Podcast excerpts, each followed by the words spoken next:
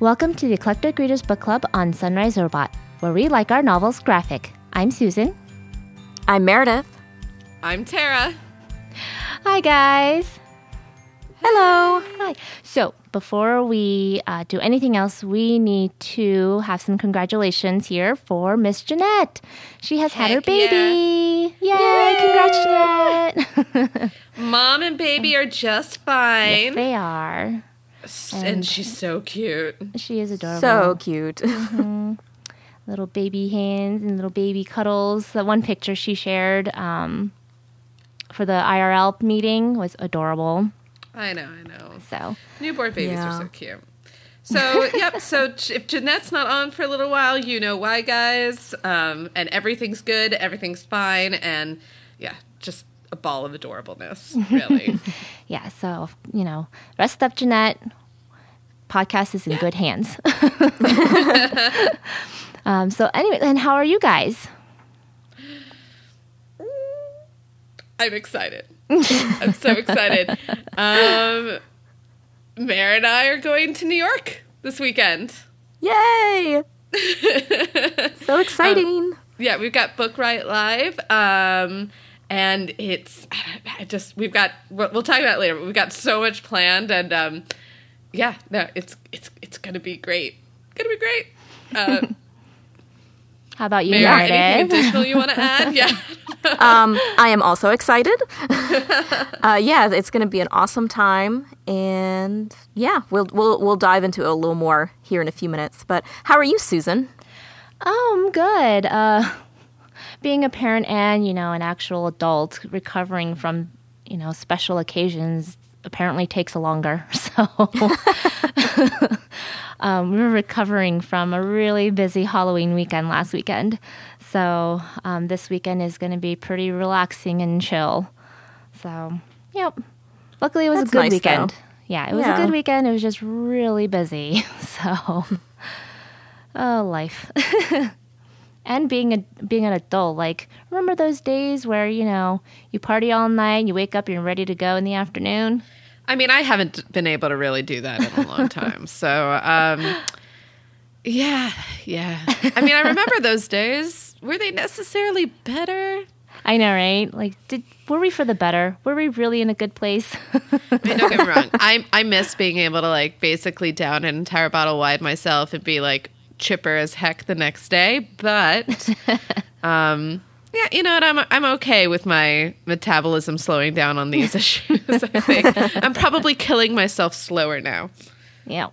So, anyways, yeah. So good times had by all. Um, yeah. Excellent. So, uh, what are we reading, guys? Susan, start with you. Well, I am reading The Secret Loves of Geek Girls. And um, this is, doesn't really have a specific author because it's uh, an anthology.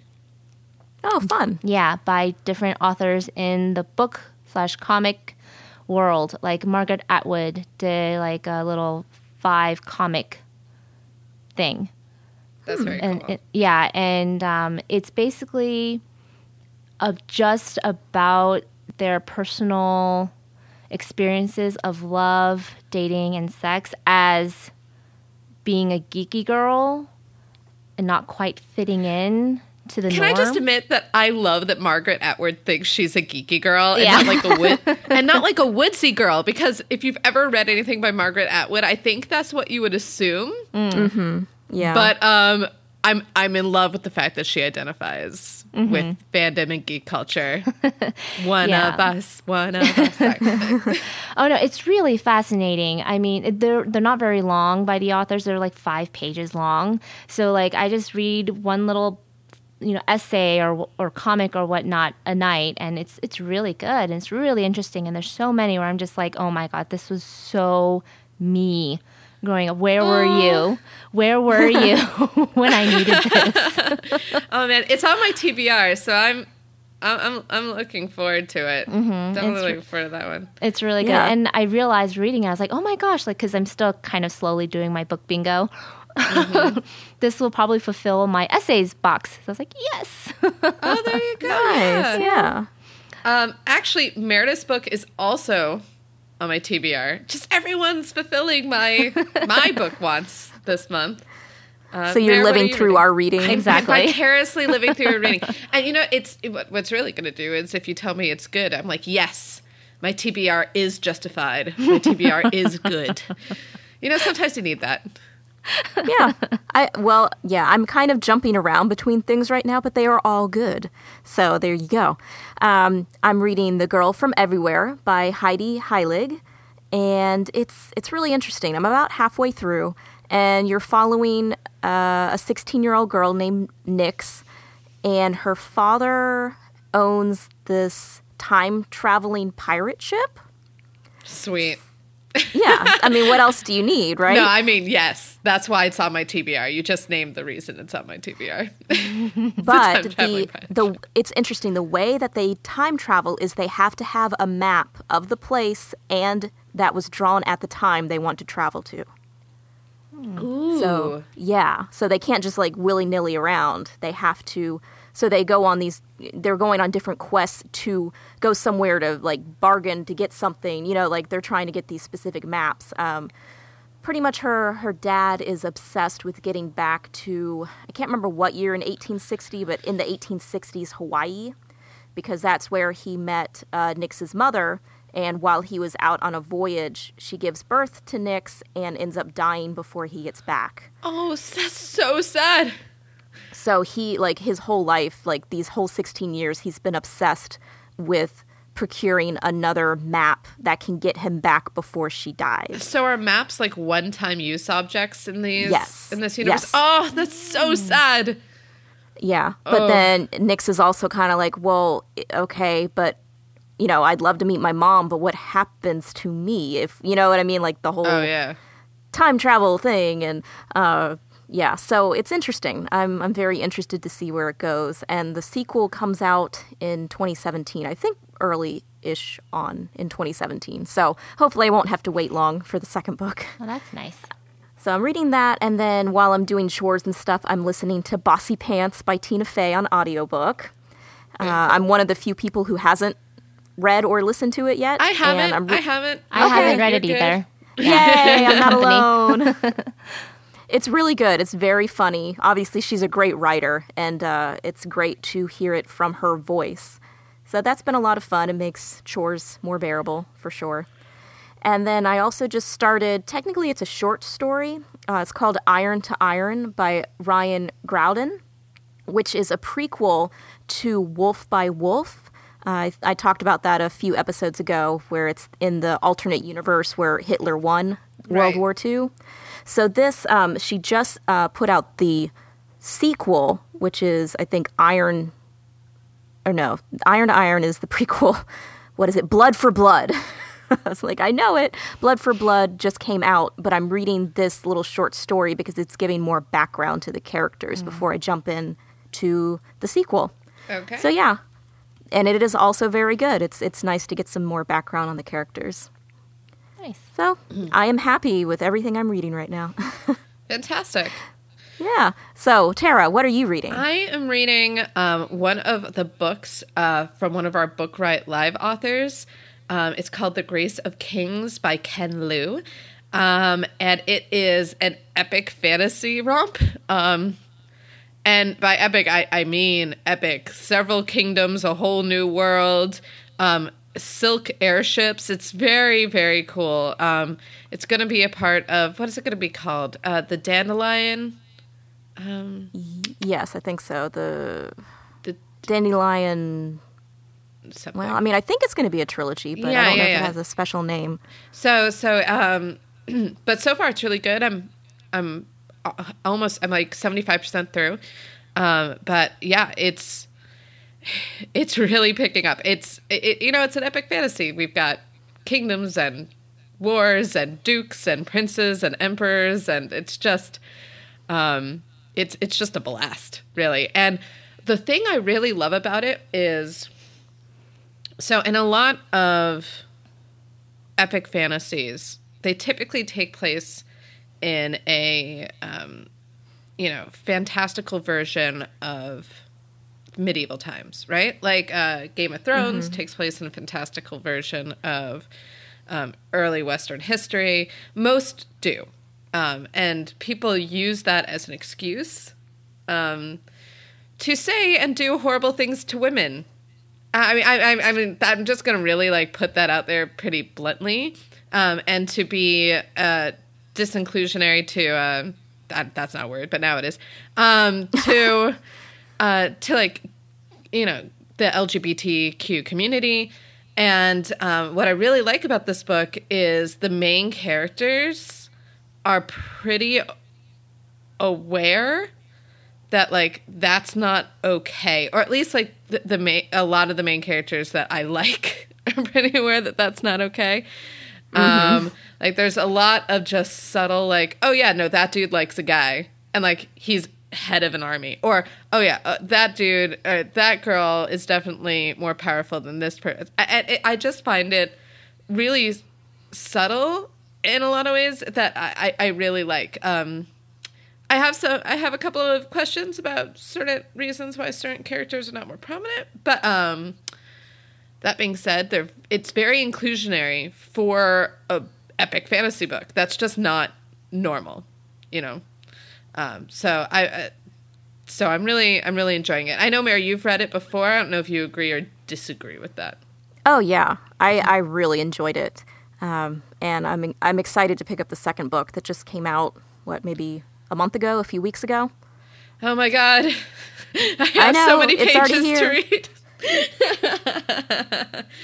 um, we want to give a quick uh, shout out to Paul, um, who was a first time uh, Goodreads poster, I suppose. Uh, he's a listener of our podcast, um, and he posted on our Station 11 thread in Goodreads. And he said that it may be one of the most realistic post apocalyptic stories I've ever read. Um, the individual psychological responses were entirely believable. And I completely agree. Yep, it's a really good comment. Yeah. Yeah.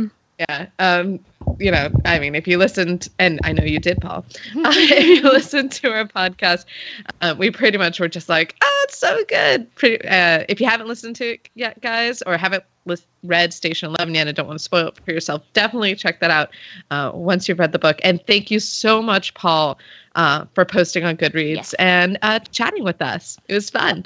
Um, Megan also recently mentioned that she recommended Station 11 to her mom and her boss. So keep spreading the good word. well, and her boss Yeah. finished it too and said she liked it. So Ah, Awesome. I, I kind of feel like I kind of feel like what I just said was very profiting. Keep spreading the good word. um, should should watch that.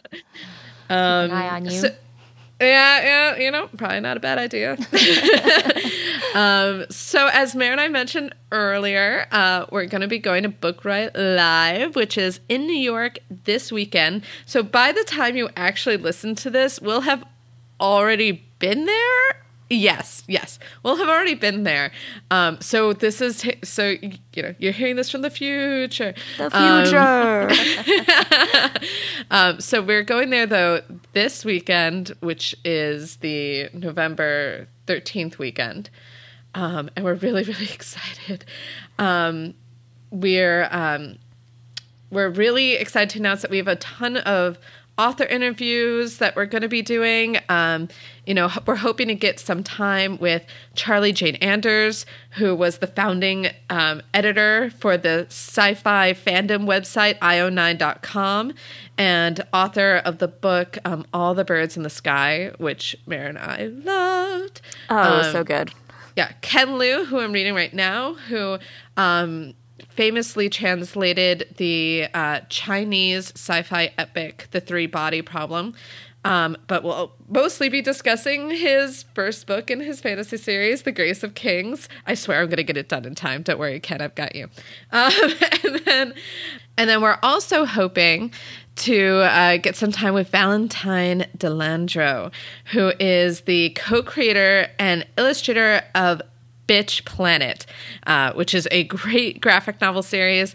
Um, he's done a ton of stuff, including one of the um, uh, the famous X Factor run, um, which is an X Men title, um, and it's uh, yeah, I can't wait. These guys are amazing. And um, oh my God, Meredith, do you have anything you want to add? I just, I'm just fangirling. I, that's sounding. exactly what I was about to say. we are totally fangirling about meeting everyone and getting to sit down and talk with them about their work and meeting other bookish friends that we've Mm-hmm. made on Litsy and other places. And it's going to be so much fun. Oh, and going to fancy, fancy parties in the um, in the rare book room of the Strand, which Yes, very fancy. It's very exciting. um, we're going to hopefully be gathering a list from all the authors we talked to about what their eclectic picks are. Um, so we'll have a pretty good book rec list from all of these guys by the end of the show. Um, at least that's what we're hoping for. So uh, check out our Twitters also, because we'll probably be posting a few of those periodically. Yep. Twitter Um, and Litsy, definitely. Yes, yes. Let's see. I need to get better at let's see. Um, so okay, on to our general book talk, which will be about non-shocker to everyone here uh, graphic novels um, so we're reading a graphic novel this month or we've read at this point um, a graphic novel for this month and that brought up the really good topic of so what are everyone's favorite graphic novels and what do you get out of the medium um, Susan, I know you've been a long time graphic novel reader, as opposed to like Meredith, who's pretty just, I mean, pretty new, but has dived in deep, man. Totally have, yeah, yeah. yeah, Just the last year, I think, Mare, right? That's like Yeah. really the first time you've read a graphic novel. So um, we've got a pretty good discussion here. Susan, do you want to start? Oh, geez, where do I begin? um, I'll keep it short. Um, I'm going to kind of uh, go through the gamut of like my whole history here by a few titles. Anything by Clamp is a win Ugh. for me. They are just Yes. phenomenal. They are incredible. All their stuff that they come out with is so good. Children, adult, it, they cover everything. They are phenomenal. They will always be my favorite. Um, and then one uh, Fushigi Yugi, which is incredibly like so high, late high school, early college for me, like m- made a huge mark in my love of graphic novels.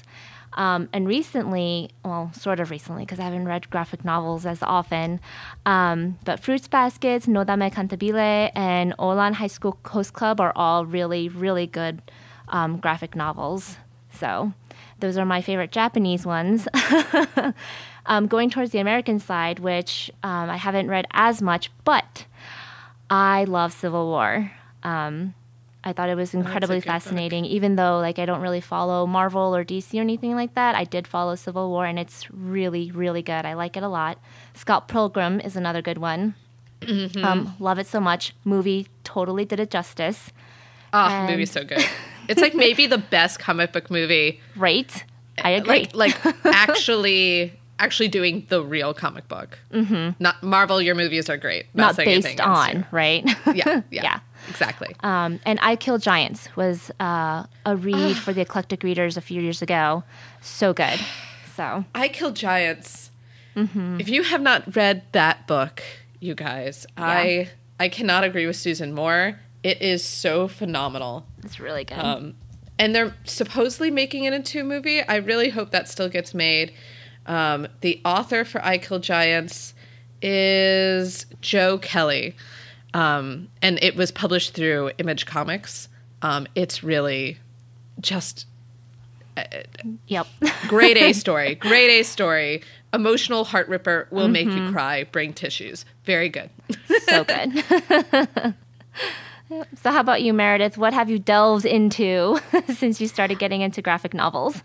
Yeah, well, like like Tara mentioned, really, this is my first year of graphic novels, which started back in wow, back in January now when we read The Sculptor for the podcast. So that was I, that I made you read your first graphic novel. I feel like such a proud parent. thanks, mom. No problem, baby girl. Yeah, so that was really interesting. Obviously, I've now read Blankets, but uh, in between those two, I've read just a few more. I read uh, one called The Poet and the Flea, which I picked up at the uh, DC Zine Fest over the summer. So it was just a little independently made uh, comic, and it was about uh, William Blake. So it was pretty interesting. and I've also read Lumberjanes Volume 1 and Bitch Planet Volume 1, and I really enjoyed both of them, so I'm looking forward to getting some more volumes of those. And I, honestly, I don't really know why I, I haven't read them before. I think maybe, maybe growing up, I just assumed they were all superhero type things, and especially now, there's so many. When you look at Marvel or DC, I'm like, where would I even start? It's it's pretty intimidating. I have some recommend. I have some recommendations for you if Mm-hmm. you want to know where you can start in Marvel or DC's like true universe. I I, I can help you if you Okay. Tara if you is the want person some to go to. I am. I am. And this this is to our listeners too. If you want to pick up X Men or you want to pick up um, any one title, let me know on Twitter or Litsy or however you want to get in touch with me, and I will give you what I think is the best jumping on point for the current um, for the current verse, essentially. Cool. Yeah. I mean, that would be very helpful. Um, but aside from kind of the superhero aspect, uh, especially on Litsy, I've been getting this whole new TBR opened up to me of graphic novels that I now want to read. Um, I've heard great things about Saga, Monstrous. good. Yeah, Saga's good. Yeah. Uh, the Unbeatable Squirrel Girl, because Yep. squirrels, you know. and we're talking. And hey, hey, that is a Marvel comic, and that is Oh, a okay. great Marvel comic. So That's that's, like a real a way I character. could get into Marvel. Yeah. A real character in the Marvel universe. She was an There Avenger. Yeah. Uh, let's see, a few more. Kinda. Let's see. I Hate Fairyland. I've heard some good stuff about. Mm-hmm. Nimona. Since I've read Lumberjanes, I'd like to get Nimona next. Yeah, yeah. Uh, Giant Days, I've heard is a lot of fun. And Mm-hmm. of course, The Sandman. You know, I got to get some. Neil Gaiman in, right? Yep. Neil Gaiman, man. Neil Gaiman is a trip, and it's so good. Mm-hmm. It's you have to read the follow up uh, Death Story as well. It's Mm. really, really good. Um, oh yes, all of those are amazing. I haven't read all of them. Some are on my TBR. So, Mm-hmm. um, but uh, the one you didn't mention that I really think you'd like, Meredith, is called Mm-hmm. Fables. Okay. And it is a graphic novel series that I think just finally ended. Oh, did okay. it? Yeah. Oh. Yeah, I think it. I think it did. So now it's complete. Um, about fairy, ta- like what happened if the fairy tale world was destroyed and all the fairy tale creatures had to come to Earth, and essentially had to mask their true identities and like their true behavior patterns, and um, it, it, it's really good because you know they all left. It's really interesting because you don't know why they left for a long time. You know there was some bad guy, but they drag that on for a while, like who that bad guy is and what does that bad guy actually want. And it's um, it's just a really really good series, and I think you'd really like it. wow, that is really good to know. Yeah, yeah. Cool. So um, I've been reading graphic novels uh, uh, mm, mm, a while. Just a little while. while, right? Tara. just just a little while. I mean, but I'm gonna say, like Susan, I'm pretty sure my first graphic novel was actually a manga. I think it was the Sailor Moon manga. I was just gonna say, was it Sailor Moon? I think so. Um, when I was like seven, I think that was my first manga. Now that being said, I was definitely collecting those Marvel trader cards at the time. I just don't think I was actually reading graphic novels yet. Um, so I mean, I got into God everything. I love my loves, my loves are the Teen Titans from DC, Batman characters from DC, X Men from Marvel, um, and then a lot of the smaller. Um, a lot of the smaller team books, which, by the way, I'm about to list a bunch of things, Meredith, you may want to note. Um, I really think the Young Justice series is really good. Um, the, like I said before, the X Factor series that um, Valentine illustrated for the second half is really, really excellent. Um, the Astonishing X Men series, which was a Joss Whedon book, is really, really good. Um, and uh, God, I'm forgetting its name for the Runaways. The Runaways, Yeah, Runaways. I um, like them. which there's actually there's actually a Easter egg to the Runaways in the Doctor Strange movie oh yeah. which I literally squealed over. You can see the staff of one and one of the main characters' mothers, and Nico's mom, if you know who the Runaways are. And Nico's mom is actually in the Runaways. I'm in Doctor Strange. I like was like, that's the staff of one. Um, so I'm just glad they threw that in there because really, like, who's going to pick up on that unless you're a super nerd? Which thank you, Marvel, for knowing we exist and acknowledging us. Um, It wouldn't but- exist without us. Just saying. I know. Um, some of the serious comics, though, I've really loved over the years. Um, I was going to say I Kill Giants as well, because it really is excellent. Um, it's about a little girl's. Um, it's about a little girl dealing with her mom's impending death. And Oh illness. wow. Yeah. So, um, but it's done in a way that is just phenomenal. Really, really, really phenomenal. Um, the other one I really love is Like a Bird. I think that's what it's Oh, called. that's on my TBR. I haven't read yeah, that one. Like a Bird is is so good. And actually, um, Erin, uh, who's in our IRL book meeting, she's the one who wrecked this one to me. Um, Erin um, told me about. She's like, it's about Superman, and I'm like, ugh, I hate Superman. He's one of the most boring characters in comics. Why are you making me read this? She goes, okay, okay. It's not about Superman. It's about a writer who actually agrees with you trying to write Superman while his family also goes through the um, the pains of dealing with Huntington's disease. And I'm like, go on. so it talks a lot about the background of Superman, um, why the creators created Superman. I mean, uh, this is pretty common now, but like, you know, Superman's created by two Jews um, right around the time of World War II. Um, and it really was in response to what was going on in the world at the time. Um, you know, trying to create the perfect hero, essentially. Um, and, and it talks about, you know, the writer's struggle to write Superman, why the writer doesn't even want to, and the struggles he has with his own family and starting a family and the things that are going on in his personal life. And it is brilliant. Just just really, really good. So, um, if this is on your TBR, um, stack it to the top. Again, tissues. I don't know why I like things that make me cry, but Yeah. um, but it is very, very good. Very cool. Well, along with all these graphic novels we've been talking about, let's talk about the graphic novel we just read, Blankets by Craig Thompson. So, a Woo! quick yeah, a quick summary before we dive in. Blankets is a story of a young man coming of age and finding the confidence to express his creative voice. Craig Thompson's poignant graphic memoir plays out against the backdrop of a Midwestern winterscape as a portrait of adolescent yearning, first love and first heartache, faith in crisis, and the process of moving beyond all of that. So, ladies, what was one thing that stood out to you in this book? Um, how much I related to his story. I mean, what I, because I have gone through similar things, and um, it's just like, oh, well, look at that. I was not the only one who struggled with this during my high school years, you know? Um, so it really, I really related to it and really understood where he was coming from. Like, he per- conveyed that really well to me. Hmm. Um, I liked the inclusion of the Bible verses when he was in crisis, um, and the way they relate back to the story. I actually think that could have been included more. Um, Okay, But yeah. yeah. But that that that's something that really stuck out to me. But maybe that's also because as an English major, you study religious texts a lot, um, and I've done my own personal study of a lot of religious texts. I was like, ah, very interesting. I like and see why you picked that one. And I and I, uh, yeah, intellectually, I just enjoyed that bit. Yeah. Yeah, I agree. It, it was interesting to see the different verses that he picked. Definitely. And Susan, I am totally on that boat with you. uh, that I was like, wow, I know exactly what you're going through, Craig.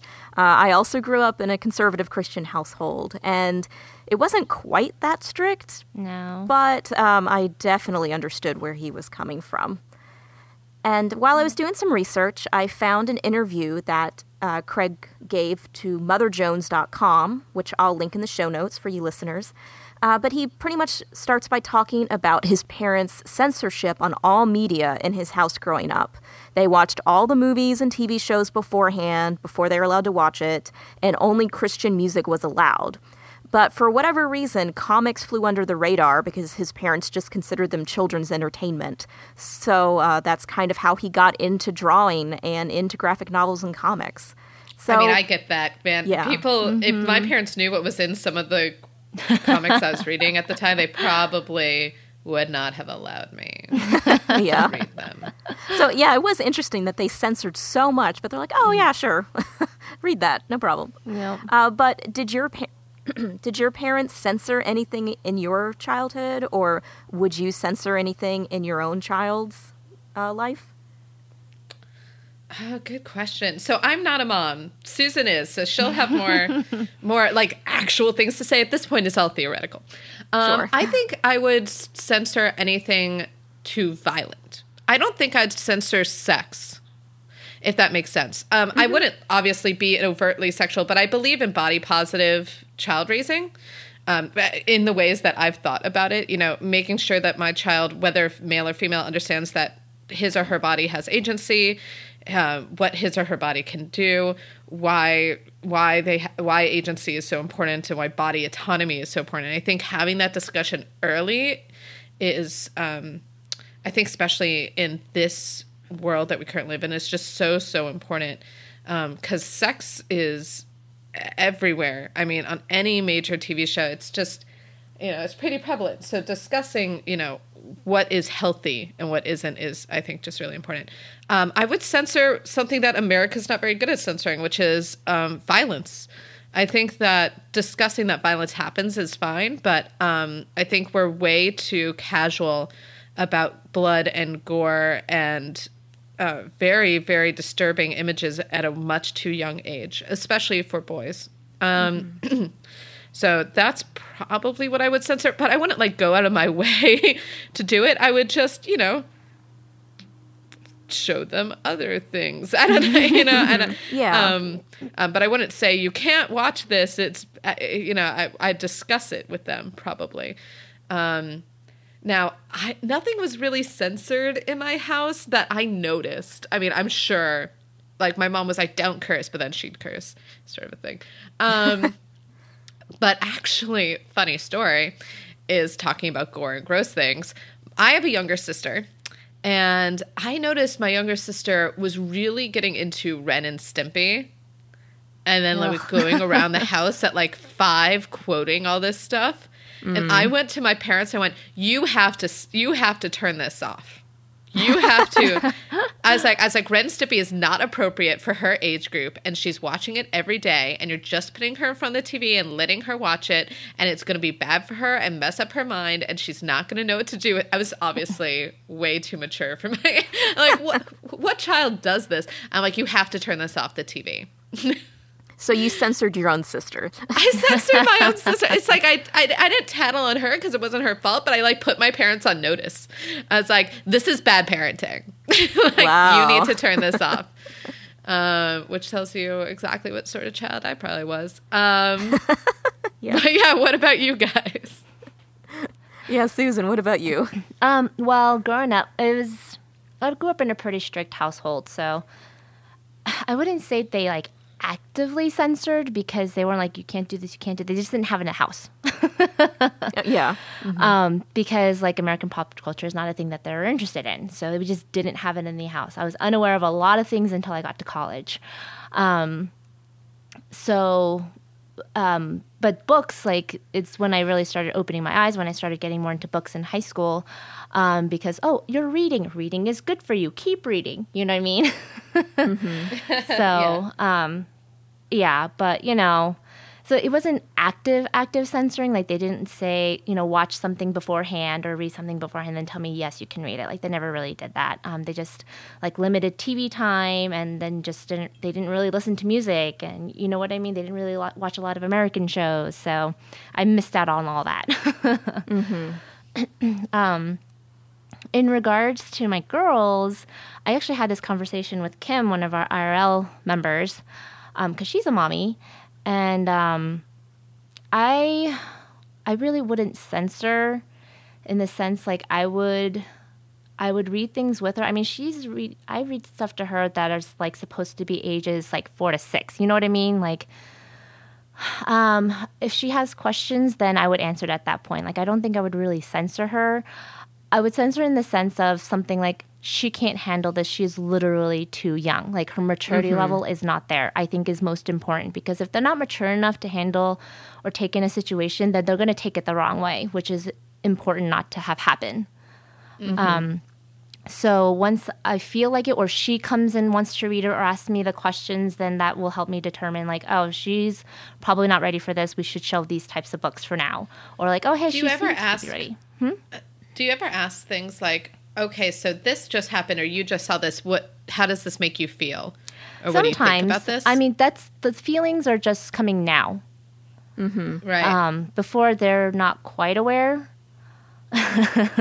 they're just kind of everywhere. Um, but by now it's like, you know, if she's mad, like, are you feeling sad?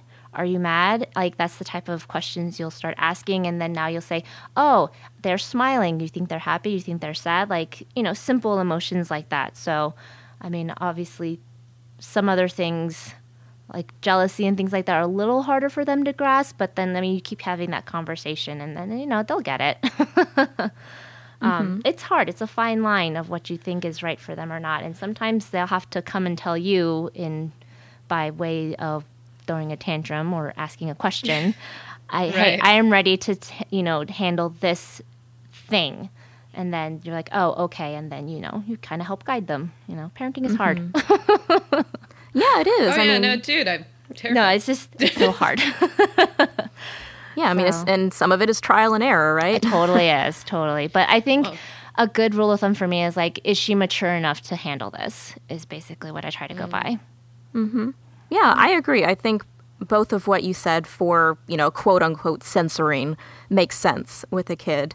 Um, my parents, when I was much younger, they've definitely mellowed out as they've gotten older. Yep. But when we were really young, they did definitely censor TV and movies, especially not so much music or books. Um, but one example that always sticks with me is uh, the Disney's The Little Mermaid. You know, a Disney cartoon for kids. Um, but during the scene with Ursula when she's making the potion for Ariel, if my mom was around, she would fast forward through that scene because it was witchcraft and we shouldn't watch it. and um, a lot of important plot points happen in that short time. Uh, so it was always very confusing when suddenly we'd fast forward and then Ariel's on land and she can't talk and she has legs and what is happening? uh, but there were definitely times because my younger sister, it was her favorite movie. She watched it practically on a loop. So there were definitely times where my mom wasn't in earshot of when we got to that point and we were bad and we watched it. And so, and so we figured out what exactly happened. This is what you make your children do. You make them watch The Little Mermaid exactly. all the way through. all the way through. But then this was also happening at the same time that my dad was reading The Hobbit to us out loud. So I don't really understand where the lines were drawn or if it was really just my mom versus my dad. um, but thankfully, my parents are huge supporters of the arts. So, you know, we were always taken to dance classes and music classes and theater classes and you know, my sister took art classes for a while, so they were like totally supportive of that. I mean, good grief. I got I got a degree in music and English and my younger sister got a degree in photography. So they are totally pro arts. um, but yeah, I think with what you two are saying makes a lot of sense with your children. You just need to figure out what's right for them, not necessarily because it's, you know, witchcraft or, you know, things like that. But yeah, just can they handle this? Is this something that they should be looking at? So I think it's it's a hard hard thing to do though. Being a parent's tough. Yeah. Well, on the note about the Little Mermaid, Meredith, um, that just reminded me, like, so we've we watched Little Mermaid, we've watched Beauty and the Beast, we've watched Brave, like, and there are quote unquote scary scenes, especially for little children. And at first, when she said it was scary, I'd be like, oh, okay, I'll just skip to the next scene. And I was like, wait a second, this is stupid because then I have to sit here and get to the part to make sure I skip through it. This is dumb because then I can't like go to the bathroom or something, you know, or go do the dishes really quickly or go get something really quickly. So uh, I stopped doing that because that was a pain. Yeah. I just, she just watches through it. And if it's scary for her, she'll run into the kitchen or she'll run to where I am, and then we'll go to the playroom together when the scary part is over. yeah, exactly. it's like that's kudos to your mom to try to like pass, but that's a lot of work, man. yeah, and that's the thing. It definitely didn't happen every time. Yeah. yeah. Moms are busy, yeah, exactly. Moms especially at that point. She had three of us, so it's mm-hmm. like she had stuff to do. you So, of course, the title of this graphic novel is Blankets, and blankets are saying different ways throughout the story with different meanings. So, what did the blankets mean to you? Oh God. Um a loose tie-in. I'm, I'm, I'm, uh, I'm gonna be angsty about this. Um, a, uh, you know, a very loose tie-in about snow and comfort and uh, moments where he felt love and safety in his life. Yeah, because there weren't that many, right? I mean, at yeah, least I mean, what we there's the seeing. blanket from his childhood bed. There's the blanket she gives him. There's her blanket in the story. And then there's the blankets of snow. if you really want to stretch, but I'm pretty sure he meant for it. So um, we're to go with it. Um, and the blankets of snow. And all of those things make life more connected, make life seem better, um, enables him some sort of what is truthfully a false protection. You know, only momentary, momentary false protection and the feeling of love and safety in different ways. So, um, yeah. Susan, okay, anything else to add? to no. I, I I agree, and I find it fascinating that he goes with blankets. I think this is a re- really telling of how the story's going to go once you read it. It's like, oh, because he's supposed to be really religious and depend on the Bible for comfort and safety, but that's not really what he does. I mean, he quotes the Bible, he quotes certain passages, um, but he's always conflicted and he stays conflicted. But when he's near like the blankets and stuff, you see he feels like a moment of calmness and serenity. Um, so maybe it's like a way of subtly telling you throughout the book, like this is where I found my comfort, and it wasn't in the Bible, you know. Hmm. Yeah, no, I I agree. Um, and that's the thing, you know, we start out the story with the blankets, you know, when when they're cuddled up and everything. And um, what did you think about, you know, uh, they shared a bed for quite some time. And uh, that seemed to be one of the, the times that they connected. I mean, sometimes obviously they fought. I mean, they are brothers. Um, but it was also a time where they connected and, and the world wasn't so terrible. Um, did you ever have to share a bed with your sibling? I know I did for a bit. Yeah, I totally did. Um, living in the New England area near New York City, it's, you know, it's really expensive. So um, we shared a room. The room was not big enough for two beds, so my sister and I shared a room for a very long time. Um, one thing I did learn because we slept. That's what we did when we were in bed. We slept. Like we didn't talk. Well, we fought sometimes, especially when it was cold. but we mostly slept. Like we didn't really talk, especially because we were five years apart. Um, but I did learn to be a very still sleeper. like, I can sleep on my side of the bed. um, so I mean So- that I didn't really like fighting and p- playing pretend and things like that. Like it didn't really do. Mm-hmm. Yeah. So Alex and I, I'm talking about her a lot this episode. I'm sorry, Alex. She hates any sort of attention. Um, Alex and I didn't have to share a bed. Oh God, she's gonna kill me. I hope she doesn't listen to this. we don't have to. She, we didn't have to share a bed. We had two separate rooms, um, and my in my room there's two twin beds that are pushed together to essentially make a king. Um, and Alex, though, would get scared a lot. And when my mom didn't want to sleep in her room or, you know, deal with Alex waking up in the middle of the night, she would make me allow Alex to sleep in my room, which I um, hated.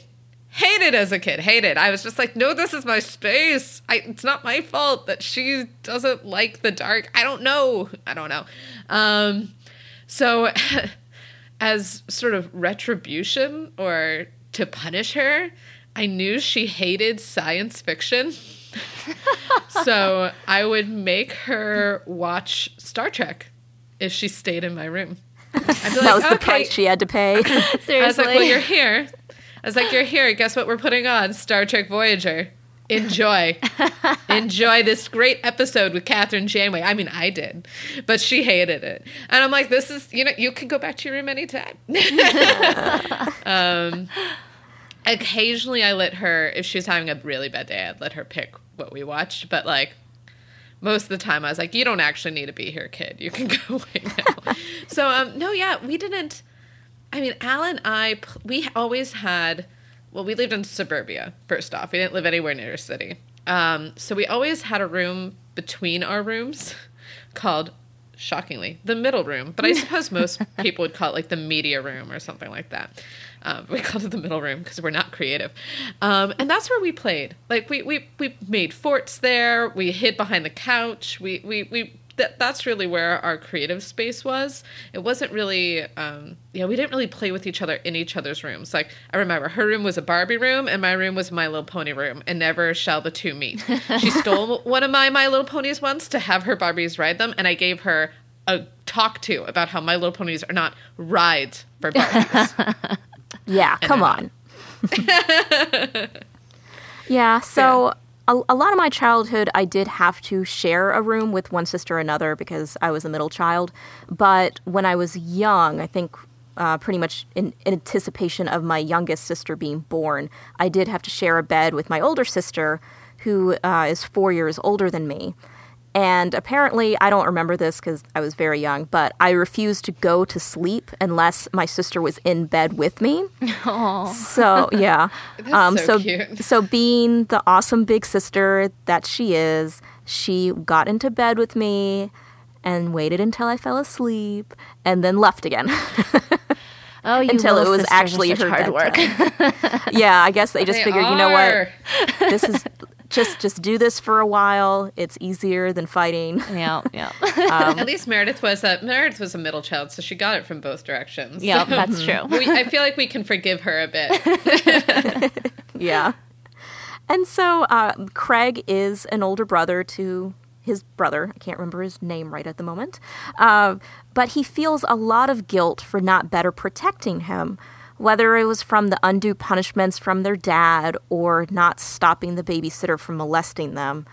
Uh, he had so much guilt that he was dealing with. Um, do, did you guys have any guilt that you feel now when you think back with how you interacted with your siblings?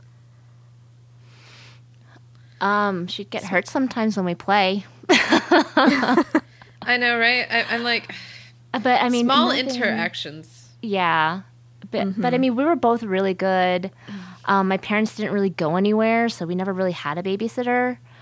Um, even though my parents were really strict because we were fairly good, like we didn't co- and because we were so far apart in age, like we didn't really get together and cause mischief type of thing. So, um, I mean, yeah, I was actually pretty fierce about protecting Alex, um, which we didn't go to the same school very often, so it, it didn't need to happen very often. But um, I, I always sort of had this idea like I can pick on you and call you a brat, but other people can't pick on you. Oh, and yeah, call you a totally. brat. oh, totally, Sure. and I will I will not be okay with that. Um, and that went all the way through college. I mean, I once got into it with a sorority sister who went in on on Alex, and I was, and she was like, "This isn't your business." I'm like, "Anything to do with Alex is my business." like, I, I'm making make it um, my business. I'm making it my business. yeah. Um, and I was right. And so, you know, I felt vindicated. But, um, but, but uh, yeah, no, I mean, where I could, um, you know, because Alex and I would always, you know, summer vacation was at those resorts where our parents essentially shipped us off to camp during the day, you know? Um, so I always watched out for Alex during those times. I'd make friends for her first and then make friends for myself. Um, so I don't have a lot of guilt around those sorts of things. I mean, just small interactions. I'd say horrible things. I once um, I once convinced her that um, a quarter was worth more than a dollar, a dime was worth more than a quarter, a nickel was worth more than a dime, and a penny was worth more than a nickel. And we traded all our money out. I mean, that really should have been her first clue. Like, why would I give her all that money? Um, but we traded. My mom did find that out and, and made me give it all back. Um, Oh, but I think that's pretty smart, though.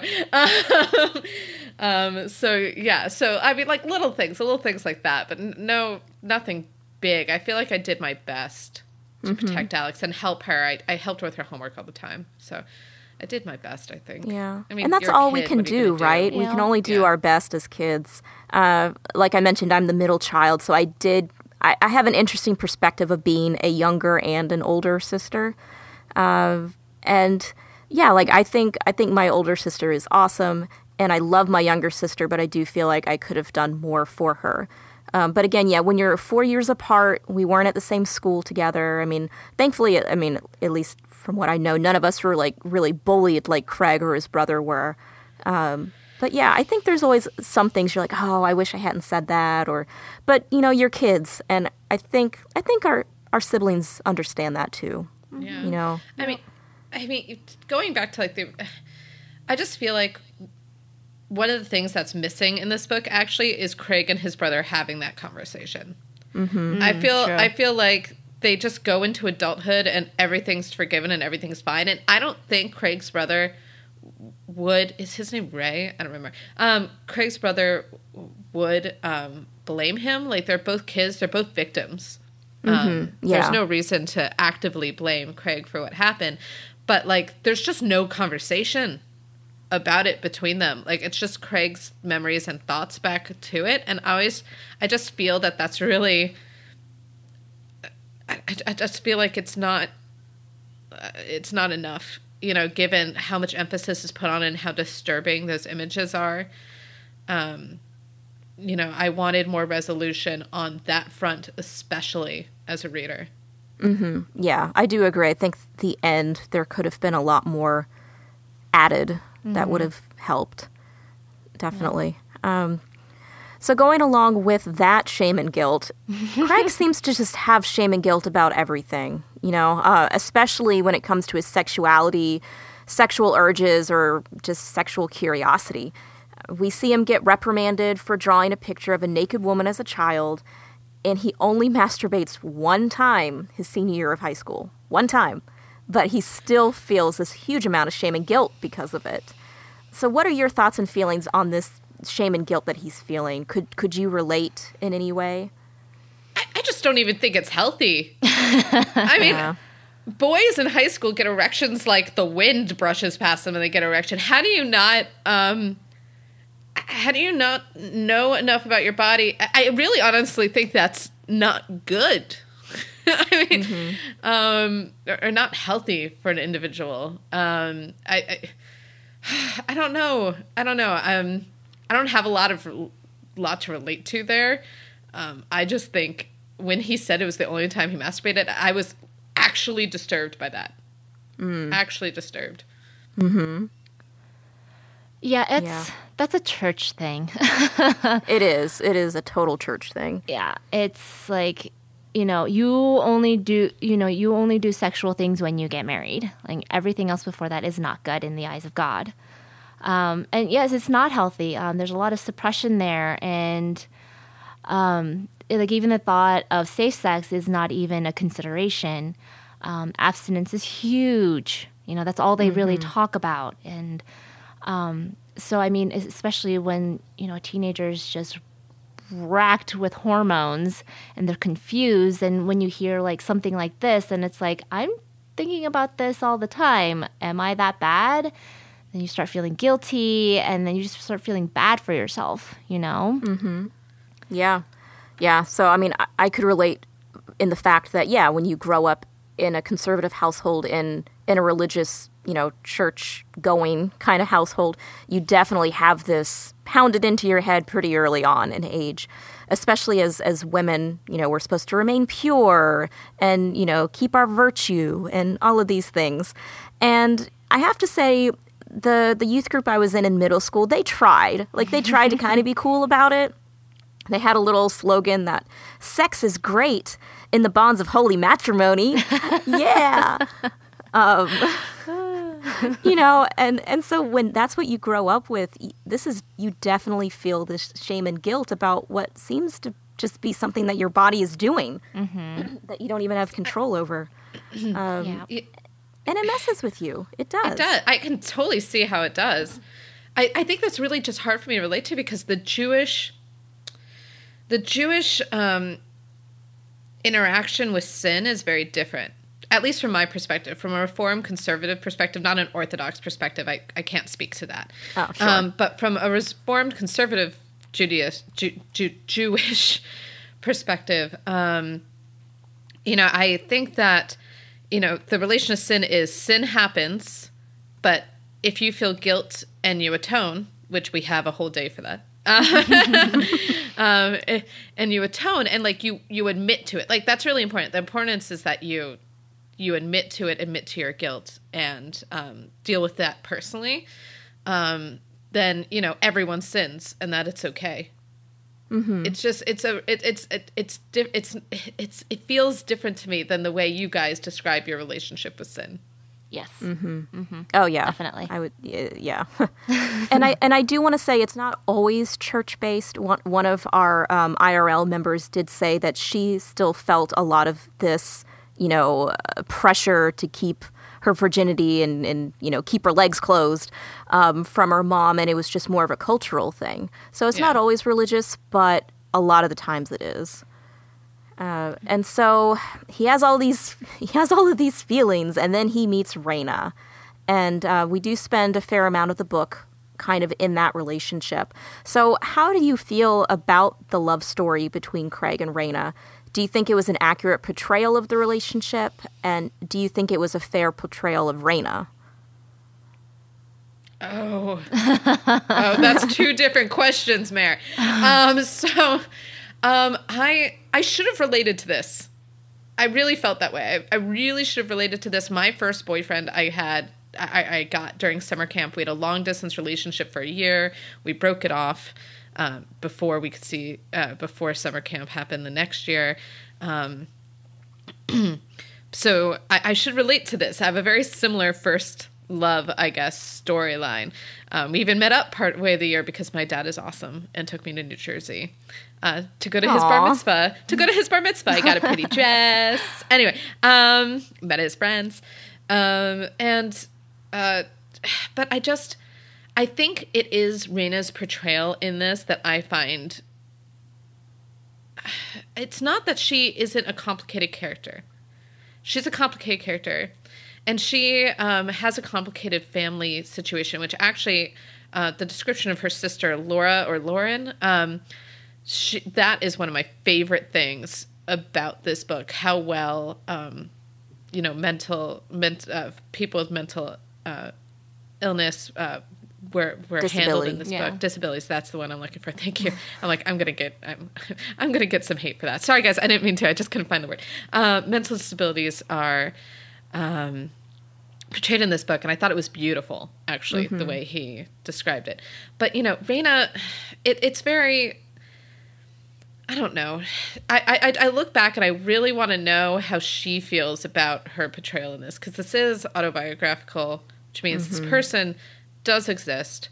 Um, and there's just a lot of male gaze on Raina that makes me fairly uncomfortable as a female.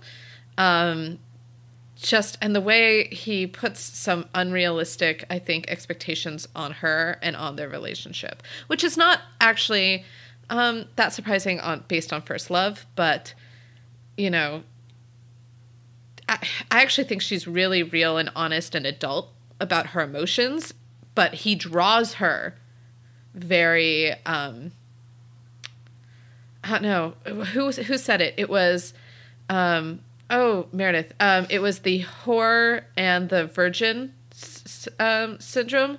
Mm-hmm. Like like he really portrayed her in that light visually.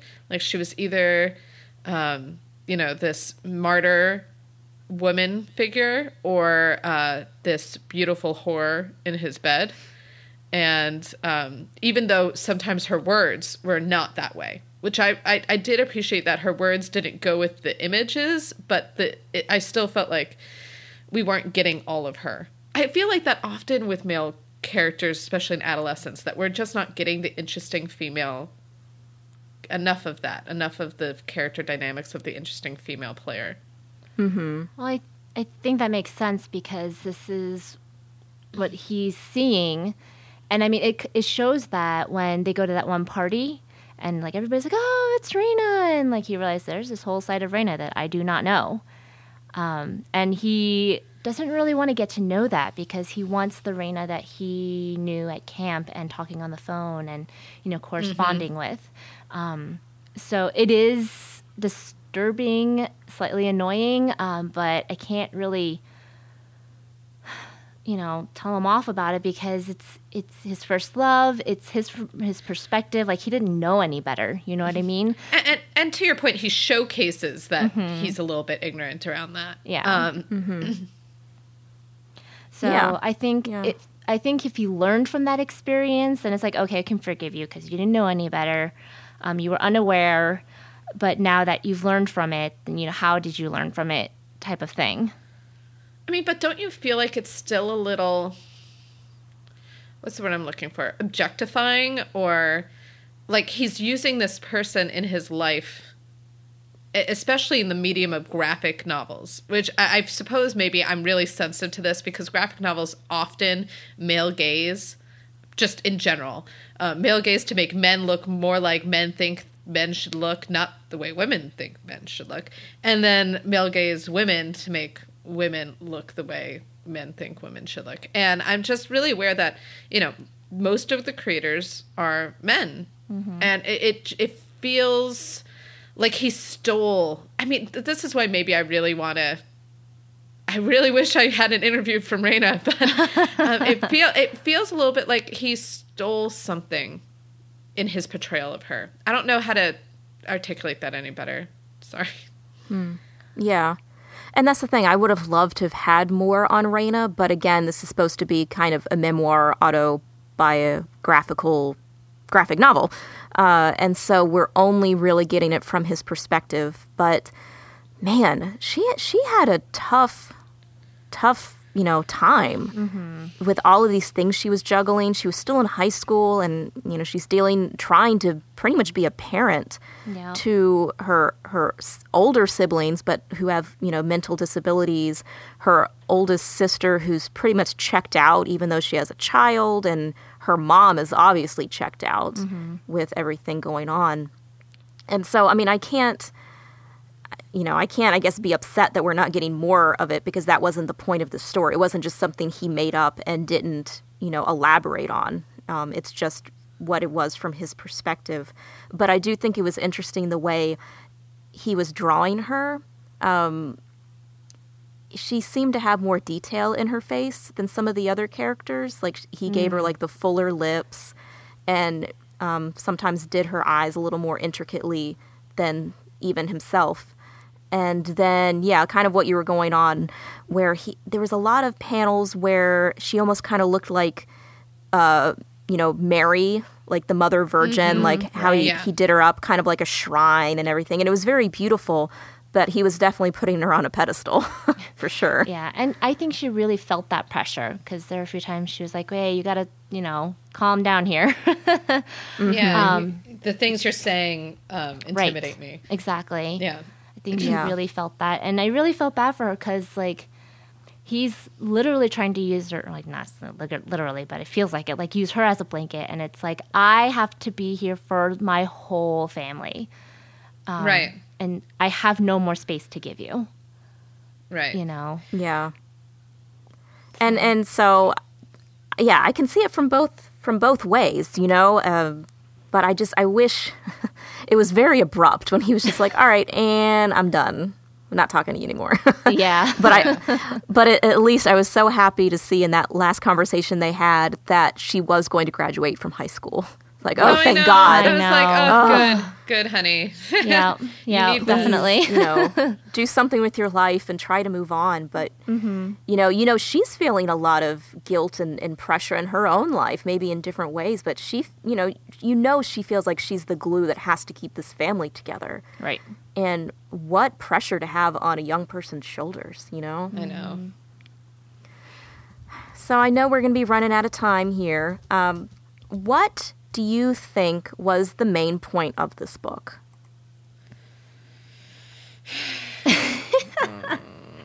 That's sigh, Tara. I don't. Does there? All right. Um, I'm gonna say the thing.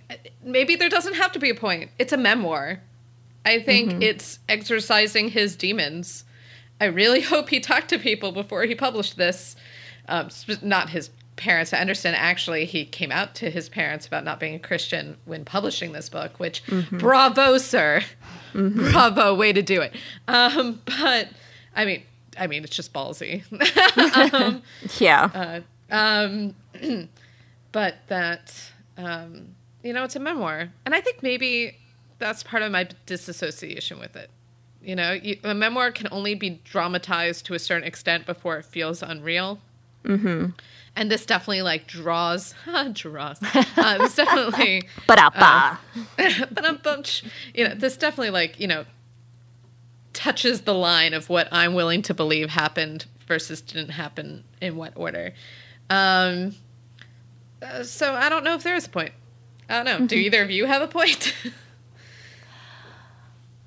Um, yeah, I mean, I thought, from what I understood, because you know, I wasn't there for the IRL meeting, a lot of the people saw it as a love story. I kind of really didn't see that. Um, I saw the love story, but I saw him more so struggling with his faith throughout the whole thing. And his relationship with Raina really helped him come to the decision to not be Christian anymore. Um, and not that this love story happened because obviously it didn't go through. Um, they didn't, you know, really keep in touch. Um, so I think them, him pulling away from the church is like the big thing of this book. Is this is how I found myself. This is how I realized Christianity is not a religion for me. Um, and I, I that I really related to that. I mean, and I totally get that. I think the problem with this book is it's trying to juggle the love story and that story and give them both space to breathe.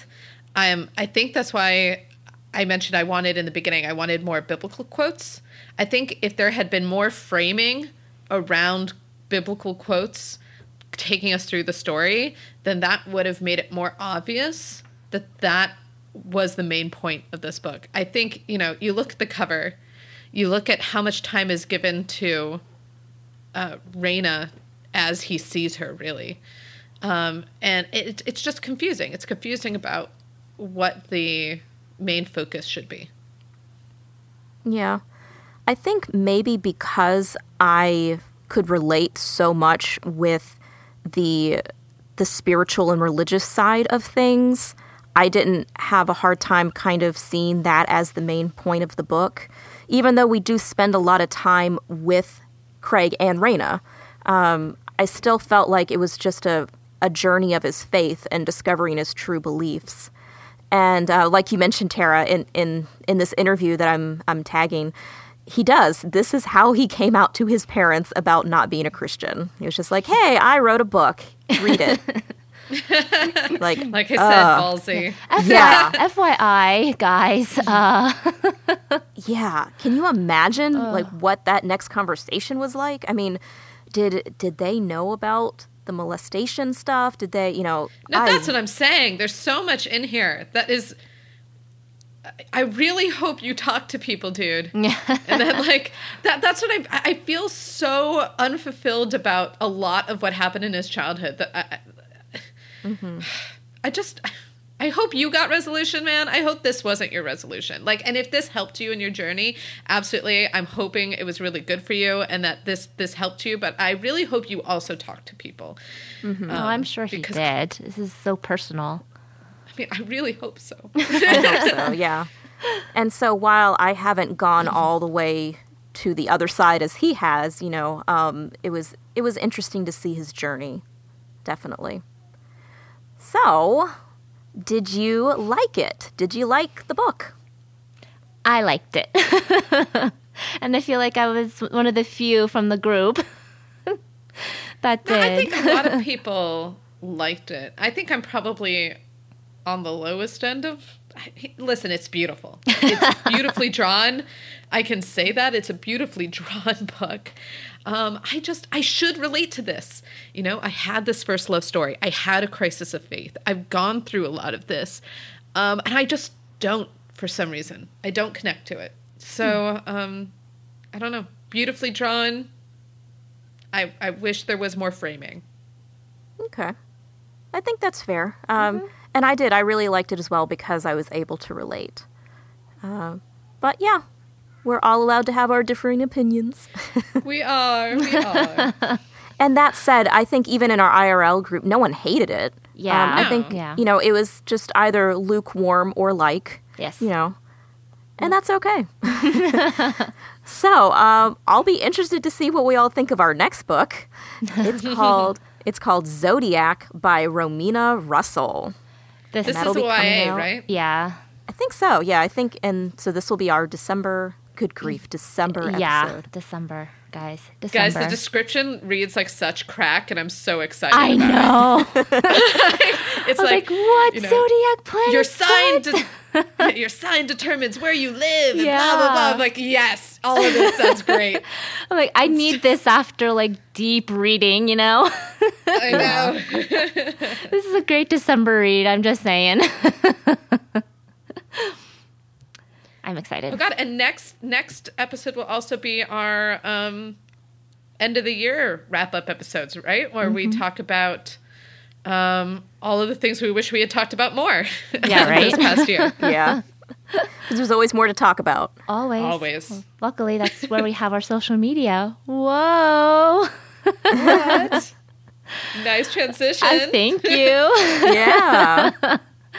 Oh, so um, with all the discussions we have and the books we talked about, you can check out our show notes at sunriserobot.net slash eclectic reader slash 25. Um, yeah, and um, in regards to all the books that we've discussed over over the years, um, where can people find you, Meredith? Well, you can find me. Uh, I spend most of my time on Litsy at this point. So you can find me on Litsy or Twitter or Goodreads. Uh, I have the same handle everywhere. It's Mare the Book Gal, and Mare is M E R E. How about you, Tara? So you can find me on Goodreads, Twitter, or Litsy as well. I swear I'll write more on Litsy. Um, same thing, um, same handle everywhere. That's Tara Newman, my name. I don't know how I managed that, but it's T A R A N E W M A N. How about you, Sue? Uh, people can find me on Goodreads, Twitter, and Litsy, and I was able to do some finagling with Goodreads, so it's all the same handle, woo, under Yay! Kaicho, R U R I underscore K A I C H O U. And we'd like to um, thank all our supporters, Benji Robinson, Carolyn Kraut, and Joan Edwards for, help supporting our network and our podcast. And if you would like to support us, just go ahead to sunriserobot.net slash support to see how you can be a Patreon subscriber. And subscribe to us on our favorite podcatcher so you never miss an episode because we talk about books a lot. There's a lot to discuss, to talk about. So stick us in your ears. Um, rate and review us. rate Not and rev- literally, guys. Not literally. rate and review us on iTunes so um, more bookworms can find us and um, have more discussion. all right, I think that's it. So let's go ahead and shelve this till next month, you guys. All right. Bye. Bye.